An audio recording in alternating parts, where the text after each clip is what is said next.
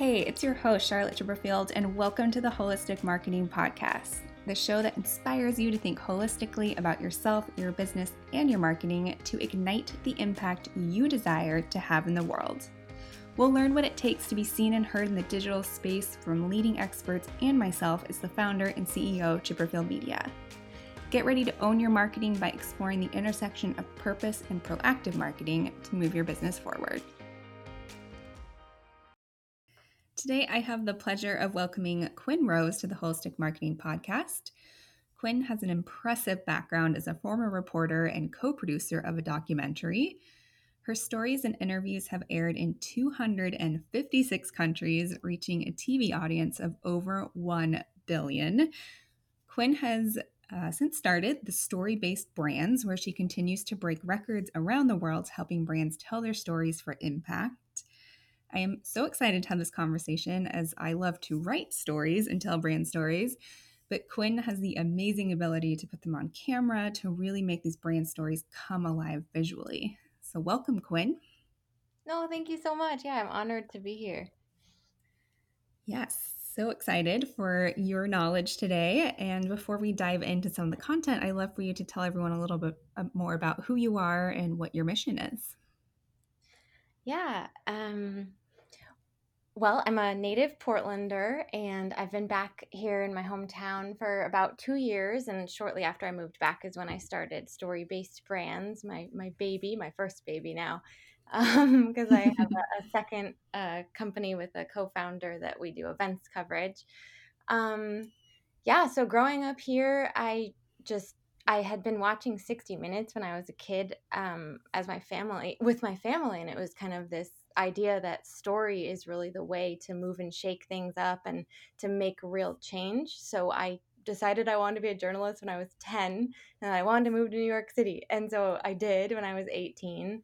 And then I ended up, um, yeah, doing the documentary you mentioned there and, um, and making an impact. It was mentioned in a federal ruling. It got 8 million views. And, and I feel like I felt like I did it in New York City because it wasn't really like my home where I wanted to be forever. And so I then I moved to Brazil and thought Spanish was Portuguese and it wasn't. And so I needed to learn Portuguese. And I just went on this journey um, doing sports reporting down there and initially I'd wanted to continue reporting on policing down there, but it was it was too dangerous. So it kind of has been this winding journey.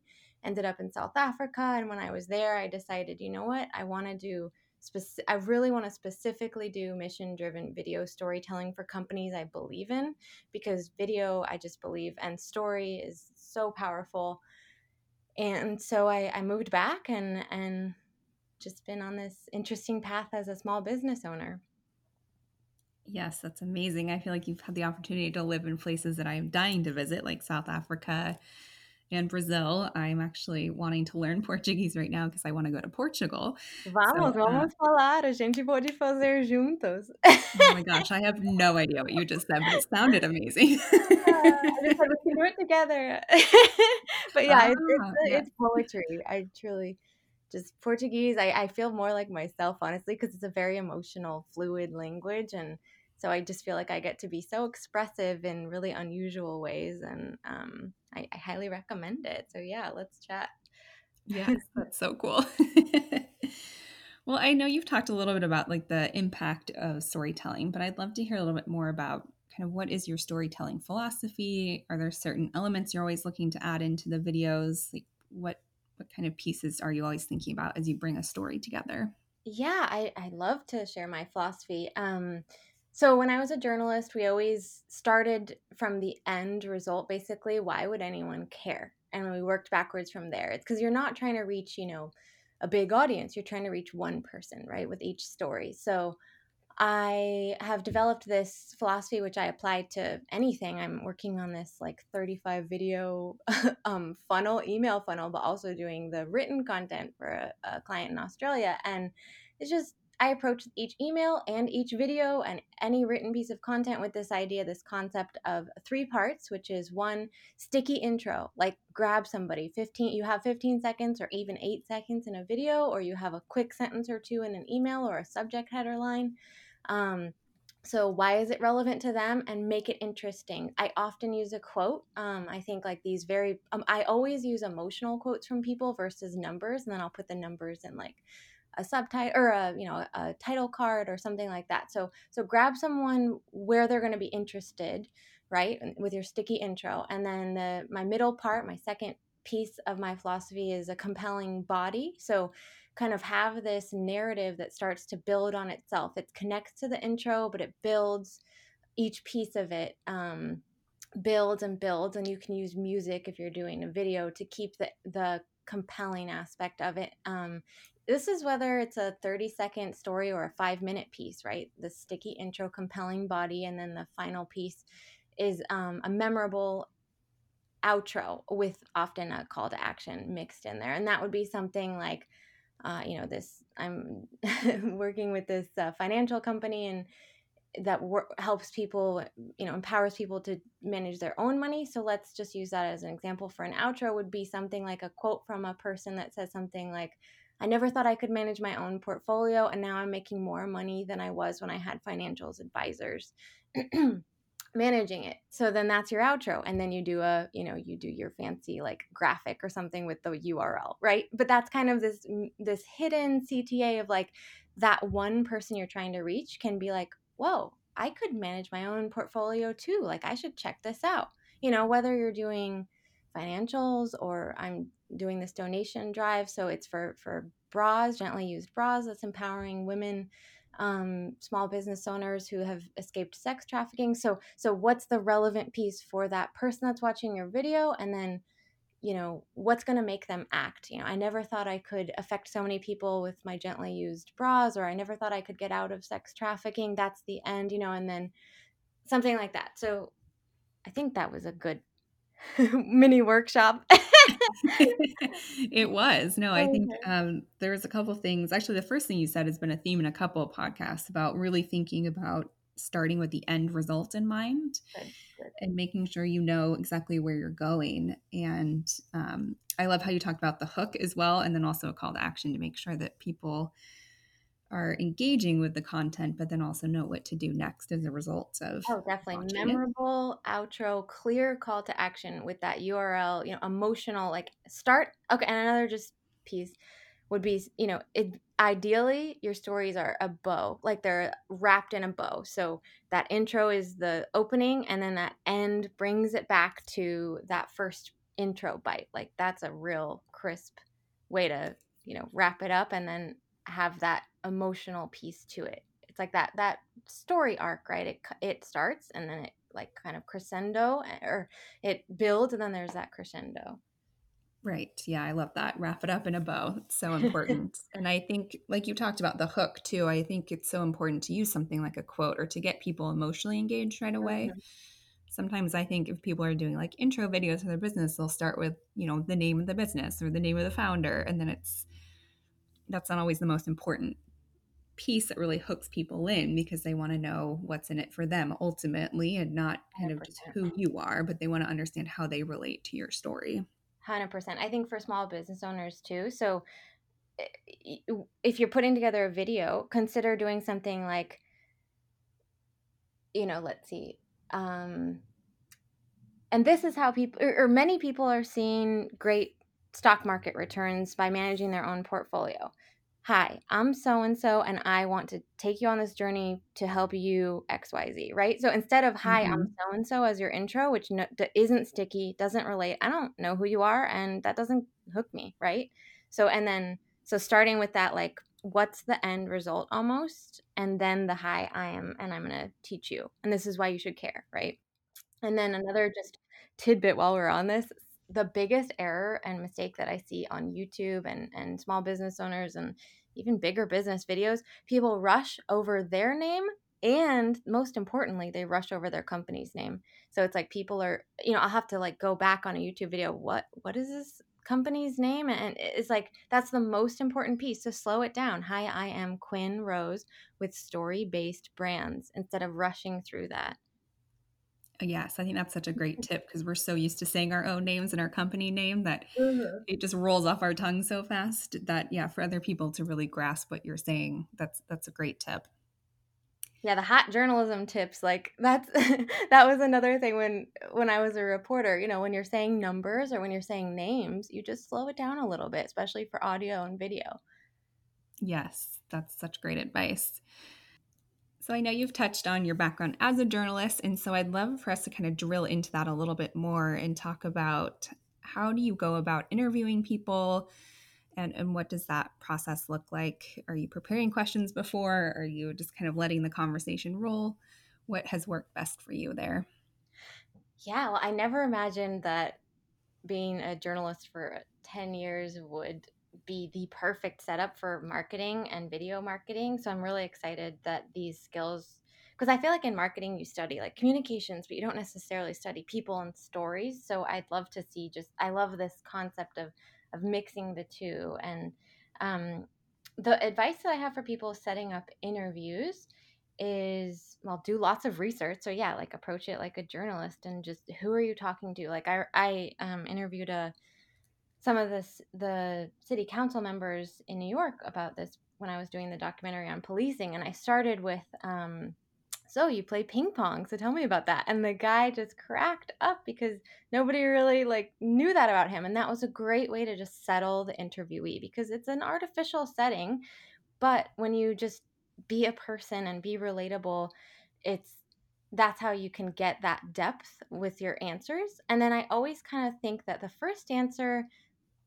well to to many questions come, sometimes can be a throwaway because people just want to say what you know they're talking points right? So so then you so so grab onto something something in there in their in their answer and then the meat is always in the follow-up. And so i will prepare you know up, like three pages of questions depending if it's like an hour interview or something and i'll have it segmented out with you know history like background history. I'll try to get at emotional points you know um, but and then I'll, I'll put headers so like that way when i'm bouncing around in the interview i get to keep that concept of okay this is a conversation so let's keep it flowing let's not do questions one two three four let's just keep it kind of generally on topic.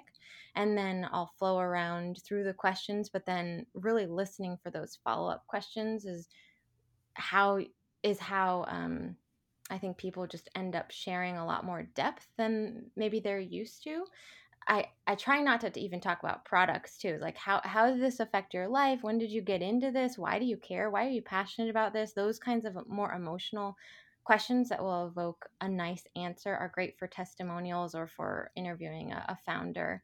Um, another just pro tip back from when I was a radio reporter.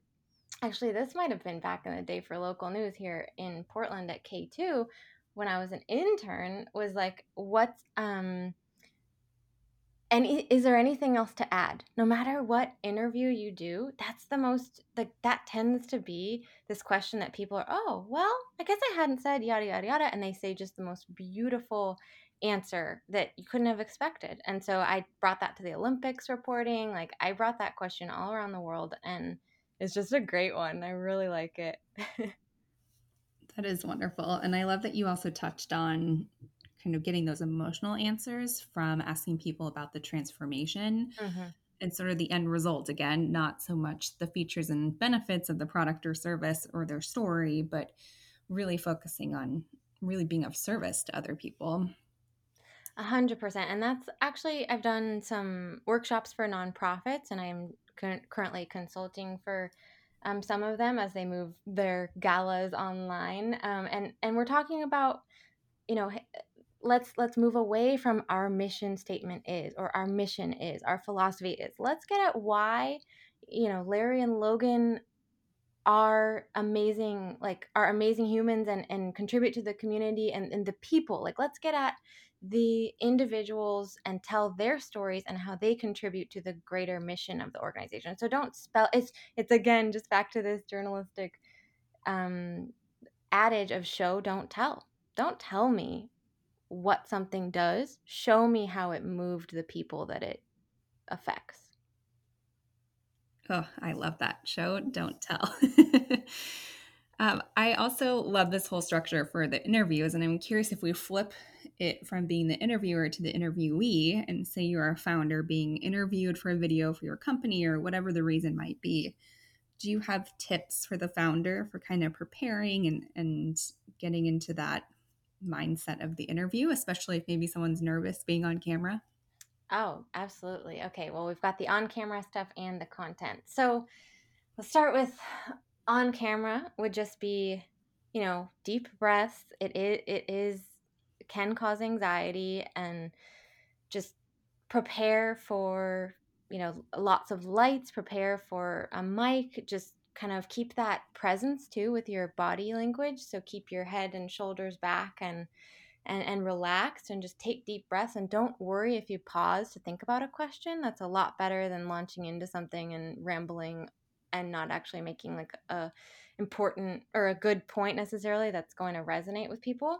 Speak from the heart. So let's get into the content. Um, certainly listening to the questions. I actually, one of my clients does a lot of TV interviews, and I'm consistently reviewing them with him and being like, okay, we need to listen to the question and answer the question. Don't go just with your talking points. Like, people are going to hear when you don't answer the question.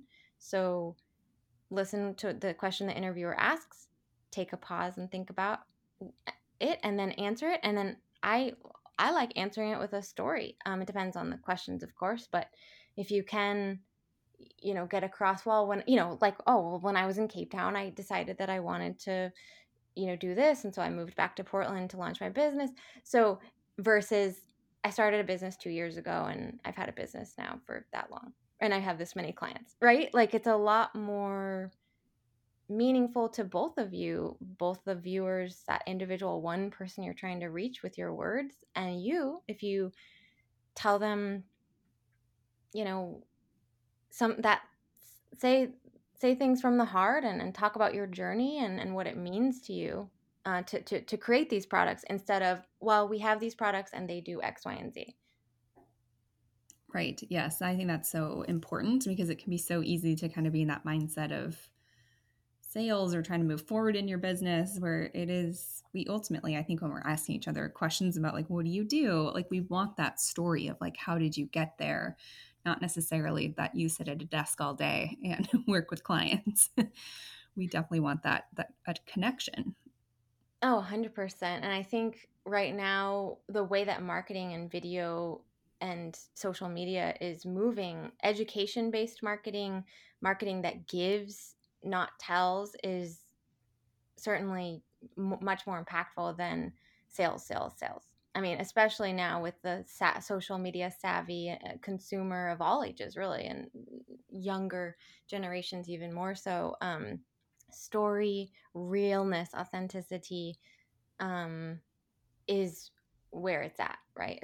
To market, it, you, you, know, you need to be top of mind, but you don't need to be salesy. So share share your journey, share how your company is reducing, you know, its use of plastic, some, and that instead without a sales pitch. Right. Just share your values through through your actions, your everyday actions. You know, Gary Vee, one of my favorite things he says, I mean, he's very alpha and out there in many ways, but document, don't create. I just love that. Like just show, show what you're doing. That is that is creation. You know, that is content creation at its core. Like that the fly on the wall is the story. That's when you get the cinema verite, the moments that happen in front of the camera that you could never have scripted, never have planned. Yes. Oh, I love that. And I love the idea of the education based marketing. I mean, that's what I teach a lot of my clients is to to really lean into your values and like how can you create content from those values if it be on your social media or your email marketing and again it's like bringing people along on your journey and the people who resonate resonate with, with you the most are going to want to participate and be a part of that and so i think that's so so much more powerful for building long-term relationships and kind of building a community around the brand as well. I think that's how we ultimately create the impact that we want to have. Exactly, because you're building not just brand loyalty with one person, but you're building advocacy in in in each person that is your fan because they're going to say even if it's shaving cream well i really like this shaving cream because they're you know reducing their environmental impact or, or because they're they've launched more biodegradable products okay then my sister's going to use it then she's going to tell her friends in san francisco you know then like it's it's it's still person to person marketing right even though we're billions now of people. And that's why it's not about broadcasting a salesy message, it's about more broadcasting those values that's going to reach that one person that may become that brand advocate for you without you even needing to do anything other than to connect connect with them more deeply mm-hmm. yes and that's a great kind of segue to my next question which maybe we've already answered but if we're really talking about the power of video and why it's such a great tool for connection i'd love to see if there, you have anything else to add there well, I could definitely rattle off a bunch of numbers about how, you know, 90% of the time people spend online or even on their phones is watching videos. So that's that's one piece. But when you get at the core, I think I mean people are reading less and less. So that's certainly a thing. People are used to being on these devices. Um, so to connect with them in an easy way that they can just click play or it's already playing when they scroll when they've scrolled onto it and they just can just relax into it and that, yeah they've gotten that sticky intro has caught them okay now their their interest is piqued let's see what else is going on in this video you know okay then it's it's like an easy way to consume media especially when we're so stressed and anxious especially now with covid and just in general this fast-paced life it's a nice way to to just connect without giving them a long article or a sales pitch in, in a in a print ad or something like that. I just feel like video has always been a deeply connective medium uh, and and a way to convey quite a lot of information in, in a succinct time period like back when i was a kid watching these 60 minutes episodes right it's like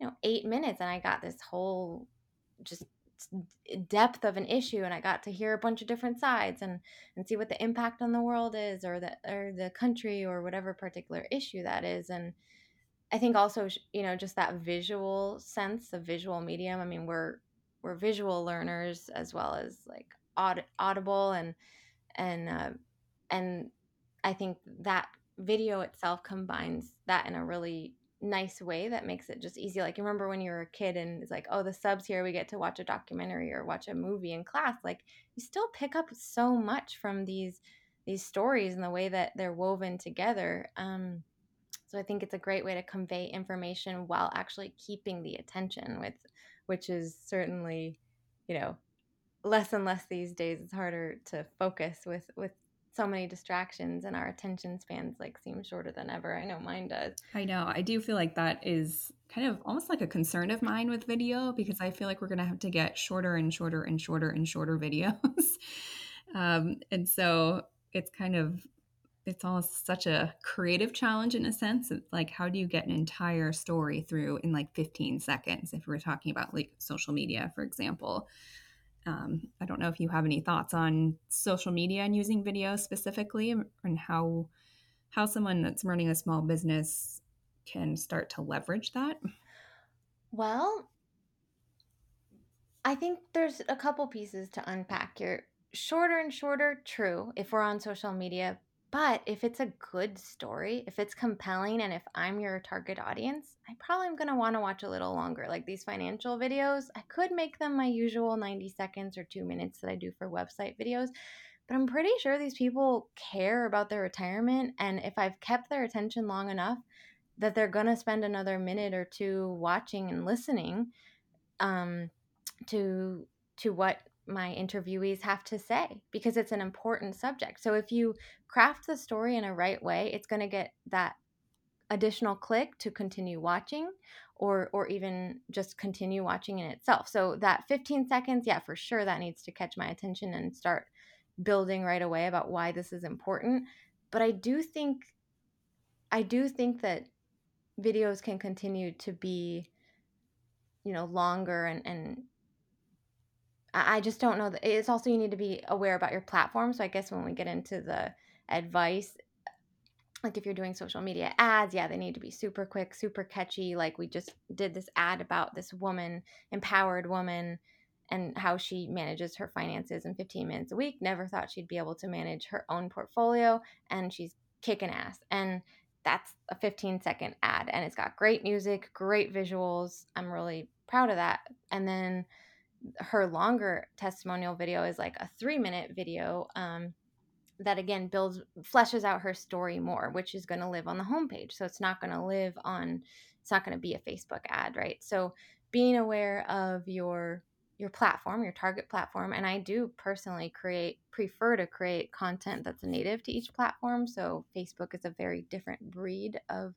of mindset you could say of the viewer versus the mindset of someone or it's a different breed of video um, because of the mindset of the people who are there scrolling or probably on their computer at work or something like that versus an Instagram, which is, you know, sitting at a bus stop scrolling through quick quickly. So or versus your LinkedIn, which is at which is certainly probably at work and on a desktop and um, you know, in that work mindset. So consider your platform for sure when you're making when you're making your content both in length and in um, like actual meat of the content. Uh, yeah, I could go on and on. That's great. I, you know, I think that's great advice. And again, it's like being in that mindset of the consumer. And I talk about that too of you're on social media versus your website. Those are different experiences.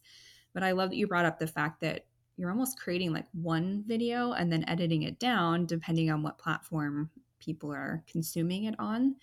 So it's kind of actually, I love that you're creating, like in your example, that you used a shorter video for social media and then the longer videos on the website. Because I think that's also a great experience if you saw, you know, as the consumer, if I saw the social media post and then I go to the website, it's really cool to kind of then hear the longer story or just get more of that perspective as I'm learning more about potentially working with that company. Yeah, I fully agree. And I think that's something that if small business owners are going to spend the money on hiring a producer, a video producer to get that higher level of quality of content of a video, I would super encourage them to work with the video producer or the production team and get a lot more content than one shoot. Like I'm amazed that people will, you know, do a $5,000 homepage video and not realize that they have all of this content that they could be piecing into these 15 second, 30 second, one minute videos and have tons of video content from just that one shoot because it's the same amount of effort. Um, so let's just give you this example of this big project that I'm in, right? So I did five hours of interviews and then I'm creating 40 videos that are going to be between 15 seconds and three minutes, plus the homepage video, which is probably going to be, again, I usually say two minutes is good, but because again, this content or the topic is pretty particular, I'm hoping that people will actually want to learn about about it. So probably the homepage video is going to be two to four minutes uh, for the more complex material about retirement and accounts and whatnot. But um, you know, all of this from just the one quote unquote shoot, which was a virtual shoot because I did all the Zoom interviews. But but it's all the same effort and then I'll, I'll transcribe everything which i know a lot of document or a lot of video producers don't really do but i take this documentary approach and then i i transcribe everything i get all these quotes you know from a one hour interview i'll have like 22 minutes of their best quotes and then i'll weave my stories out of those best quotes whether it's 15 seconds or whether it's that homepage video. Um, so that's kind of my process yeah, that's such a cool process. I mm. love that. And I love this idea of kind of taking that documentary and interview style. And it's not just about letting necessarily the client just write their own script, but it's really kind of you're coming in with this outside perspective and really getting them to pull at those stories and pull at those kind of golden nuggets that are going to resonate with the audience watching. Yeah, so I'd love to maybe switch gears a little bit. I kind of want to go back and talk a little bit about your documentary that you were a part of and talk a little bit more about like why impact is important to you and I'd love for you to share more about that process of putting together the the documentary that was used in the court case.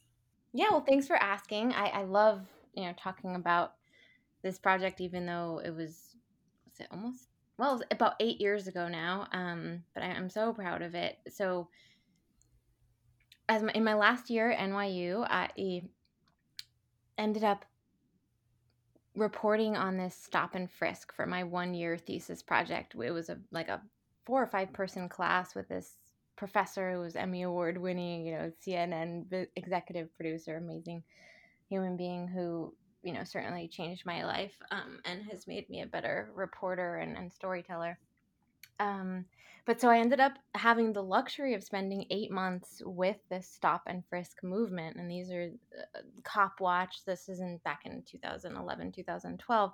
So I would go to Harlem at night with my with my camera and yell at police about how it was legal for me to film them because they were like, "Stop filming," and I was like, "This is my right." And then they would, you know, it was a really amazing experience. I went to the Bronx. I went to court cases. Um, I toured or the home of Ramarley Graham, who had been murdered by police after throwing a bag of weed into his uh, toilet bowl. And that's actually who I've been marching for when I marched this summer in Portland for about two months. That was the sign that I carried because um, it really affected me. He had been chased by police into his home. So it was um, an incredibly moving issue to be a part of, to be able to learn about and, and tell the stories of the people um, that were involved in it. So this was from my NYU thesis documentary, which then was in our honors um, film festival and then i ended up linking up with ross tuttle who we he was producing a piece um, about policing on the at the time and so he ended up asking me to be the co-producer of this piece and and this young man alvin who had been uh, there was a recording of him being basically, you know, racially abused by police or because of his his race um, and so he didn't talk to anyone. It took me over eight months to get him to talk to me on camera and then this documentary um, ross and i put it together after, uh, which had pieces of mine and pieces of his work and no one wanted it. The new york times didn't want it.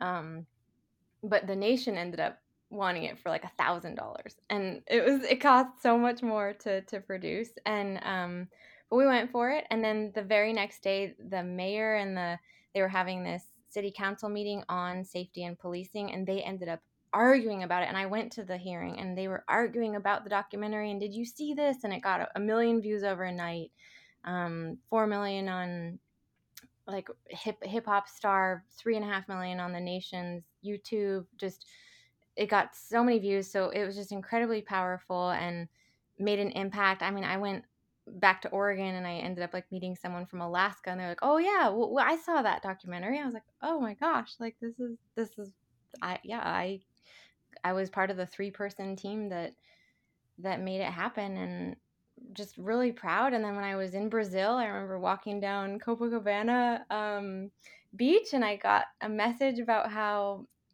um, it was going to be mentioned in a federal ruling against this policy that overturned stop and frisk um, and said that there were elements of it being unconstitutional. And actually, before that, I had gone back to New York to, and I was interviewed by uh, ABC on their for Nightline, their show, and um, and usually Ray Kelly, the police commissioner at the time, he never does interviews, but he did the interview. And I feel like because so then he was in our piece too. So it like wasn't as much of it would have been just about us and the documentary and and the movement and then he got in there and got his talking points and so it was uh it was an interesting journey that um but yeah it was it was really interesting too because alvin the young man who was 17 at the time didn't want to be the face of this movement and so it was an ethical dilemma of like now he's been seen millions of times and he never interviewed with anyone else ever even cnn or anything. And i don't you know we tried to kind of set him up with resources about um, you know work and, and school and things like that but um, you know I don't, I don't know what the impact on his him has been so it was is an interesting thing when you think about telling someone else's story. Um, just that that line of like you you need them to tell a story to make the impact, but how has how is it impacting them? Um, so yeah, that was the journey. yeah, what's that's incredibly impactful work and so important even today. But I think that's so such a good perspective to bring to about having impact not only in the work you do, but then also considering the people who are part of that and making sure the impact for them is also something that is positive ultimately. Um, and hopefully, Alvin is doing great. I try to check in every once in a while, but uh, you know, I haven't heard from him actually in a couple years now. So anyway, I certainly hope he is. But I don't usually give prior review to um, people, but because when they ask, sometimes I I do. Well, if they if they ask, I usually do. But it's because people just like we made these videos about this finance this woman, you know, empowering herself financially, and I sent them to her. She'd asked to see them. She was like, "Oh, it's so hard to see yourself on camera," and I was like, these are amazing and they've really impacted even my editor was like really just she was like oh she's so wonderful on camera and we just thought she was fantastic and again the interviewee subject was like not real happy with seeing herself on camera. She was happy she didn't have any edits but she was just like oh i just seeing myself on camera is so tough and it was like oh my goodness what a shame. I feel like that is one of the biggest hurdles for people is kind of like hearing the sound of your own voice or just like that fear being on oh, camera. totally Yes. Do you have any tips for people as they are kind of watching, rewatching videos, if it be for their website or for their course or on social media?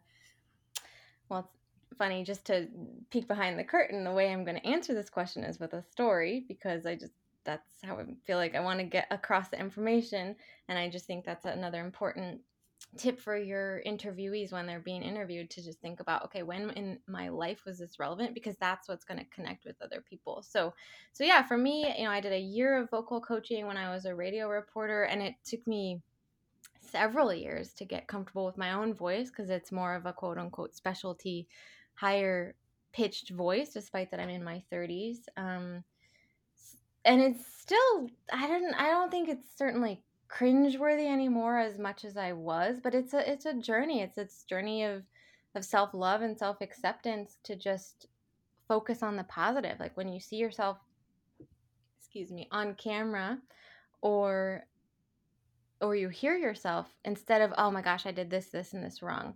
Well, why don't you try flipping the script on that and try pointing out three three things you really like about yourself and just holding those things you can you can always improve we can always improve that's the journey of life but like it's almost an even harder journey to focus on well i really like that i said this or i i, I like how I, I sounded here or that i looked directly you know I, I showed my emotion here i told this story that i'm really proud of um, i think that's a, a practice of building that muscle instead of the criticism muscle but building that muscle to appreciate yourself because Eh, you know, if you think about it, if you're, you're coaching or you're training a kid, every time they come back for feedback, if every time it's negative, they're just going to quit.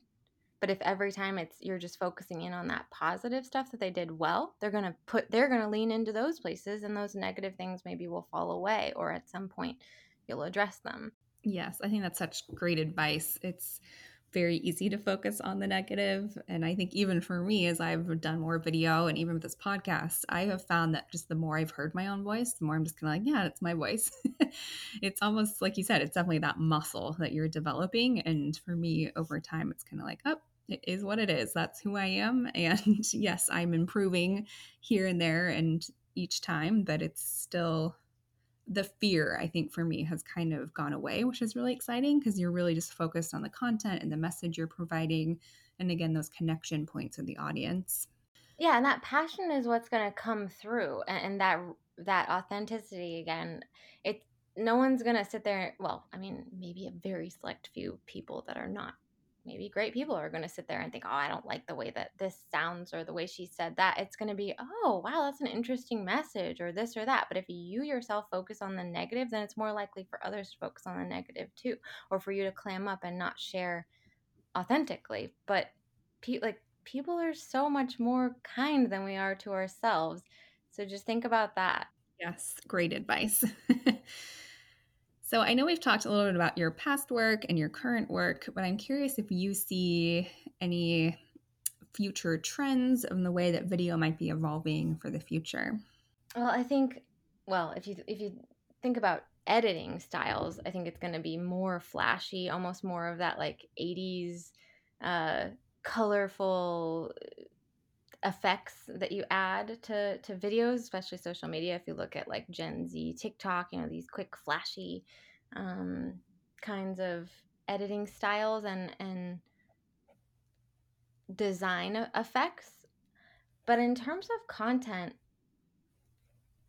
I do continue to believe deeply in just human story and them and even more of that as we move forward as younger generations are fed up with talking points and politicians and being fed how can I say um, BS, right? like, um, yes, very appropriate. Um, you know, we're just over that as a as a community, especially with COVID. It's kind of like let's just get to the point here. Let's get to why I care and what why this matters to me instead of just listening and regurgitating things that aren't relevant. So I, I think even more so, yeah, just these points that we've been talking about are going to continue to be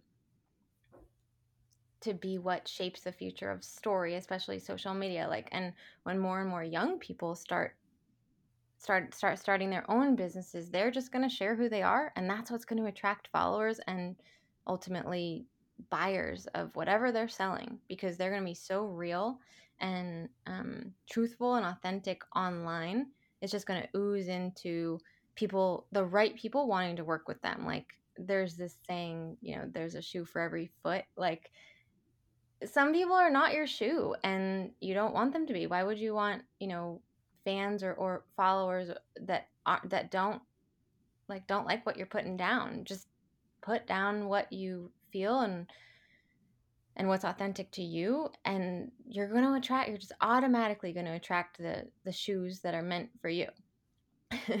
Yes, I love that. we all want a shoe closet of the most ideal shoes, right? For every occasion. yes.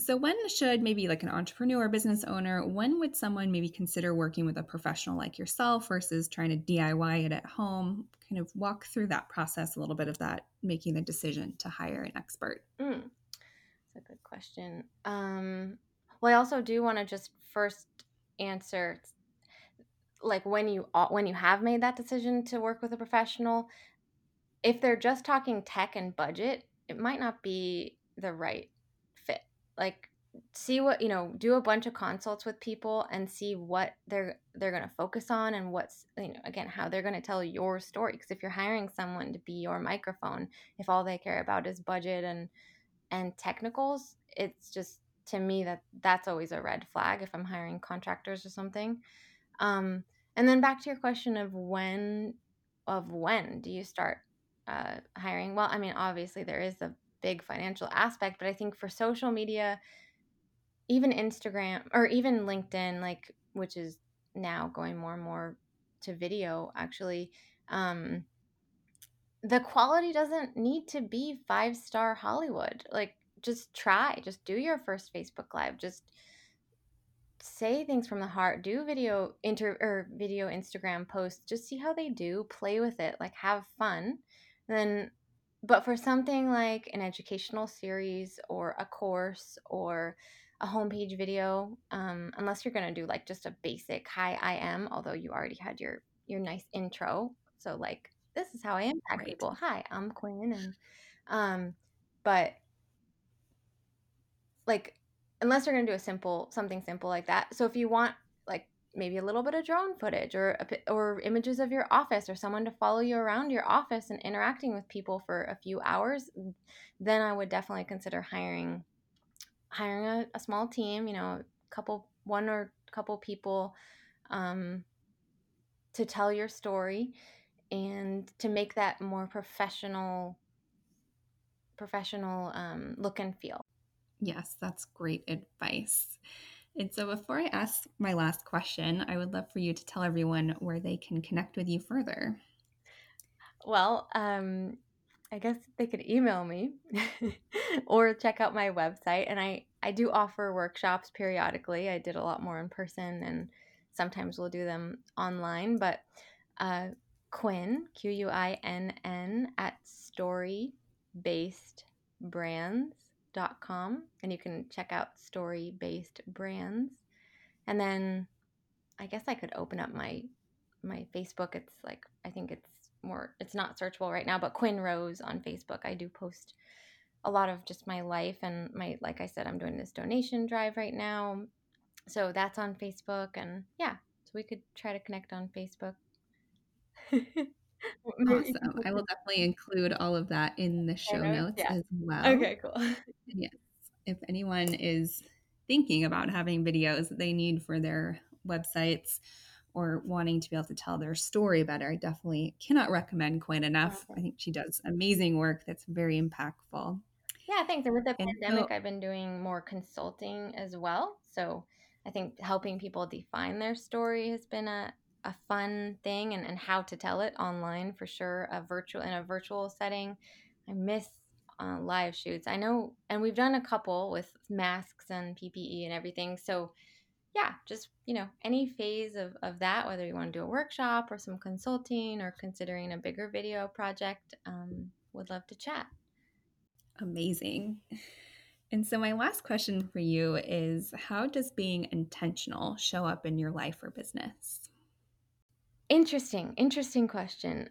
It's almost because like my journey has has not been a straight line. I mean, it never is. Like, it was the journalist, I wanted to make an impact, you know, and then here I am doing video marketing. It's like I, I didn't intentionally set out to do that. I, I didn't think I would ever really be in the corporate sector. Um, so, but what I can say is being intentional about what comes my way and listening to that. And sometimes what comes my way is what I'm meant to do versus what I would have thought that I was meant to do or what I had been hustling and trying and working so hard to do.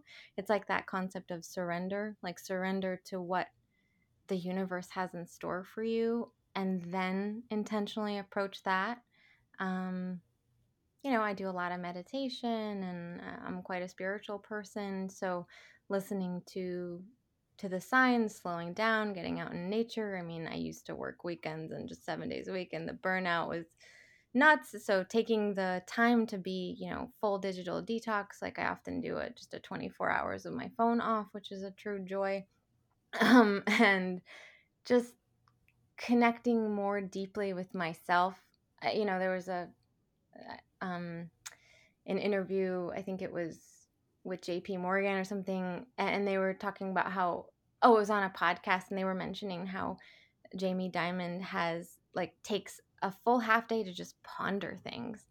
And I was like, whoa, like, can you imagine us small business owners just like scheduling out? Oh, Cooper's having quite the dream here.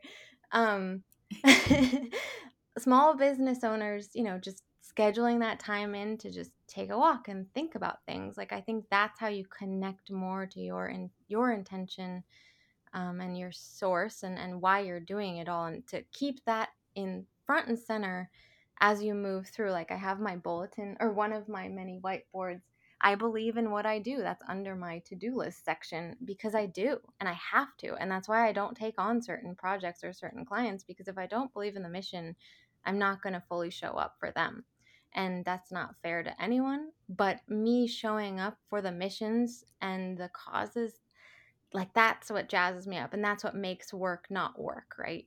And that's what it's all about. I don't know what my future is. I don't know if I want to stay in corporate video. Um and we'll see. We'll see. It will it will unfold and and I have to trust that. So Oh, that was so amazing. I love that. And that great reminder about surrendering to the universe, because I think it can be so easy to get caught up in our to dos. And like you said, for a small business owner to take like a morning off to go walk and ponder. I mean, that sounds so luxurious, but I'm like, maybe I'm going to ca- calendar that in next week just necessary. to try it out. Maybe yes. it's just an hour. It's necessary. Right. Don't take your phone, you know, or just, and not like I've been even listening to less music, which I listen to a lot of music podcasts and audiobooks. And, eh, you know, I just realized that I need to start just being with my thoughts. Even if I'm my phone's on airplane, if I'm still playing music, I'm not really with my thoughts. And the other thing, like, yeah, I I mean, I ended up so I was I did work in marketing for a year after college um, here in Portland at an agency, and then they fired the entire content team right before our two week Christmas break. I'd, I've never had a day of paid vacation in my life. It's such a shame. But anyway, that's that was like I was about to take my first two weeks of paid vacation. They fired the entire content team, and I was like, oh my gosh. So I moved back to Brazil. And because of that, I ended up getting that courtside Olympics gig where I was this, you know, I was the beach volleyball reporter for for this 256 countries, which is totally I love that we're wrapping this interview up with a bow. so. But seriously, like that was the most amazing one of the absolute most amazing experiences of my entire life. Never planned it. Never would have planned it. And I had just gotten fired. So it was like I never would have thought that that the universe had that in store for me that like hey you're getting fired from this job that you don't like in marketing so that you can go to brazil and interview all these amazing athletes and like gold medalists and right after their medal matches and just like create all these stories and they're going to go everywhere and i had my own camera person and my own assistant and i spoke spanish portuguese and english on my reporting and it was just like mind blowing and when could you have when could I have, you know, especially even when I was like, oh, New York City's not for me. Well, I guess I'll just take my frequent flyer miles and go to Brazil.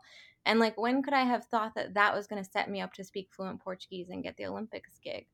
Yeah, so amazing. Gotta surrender.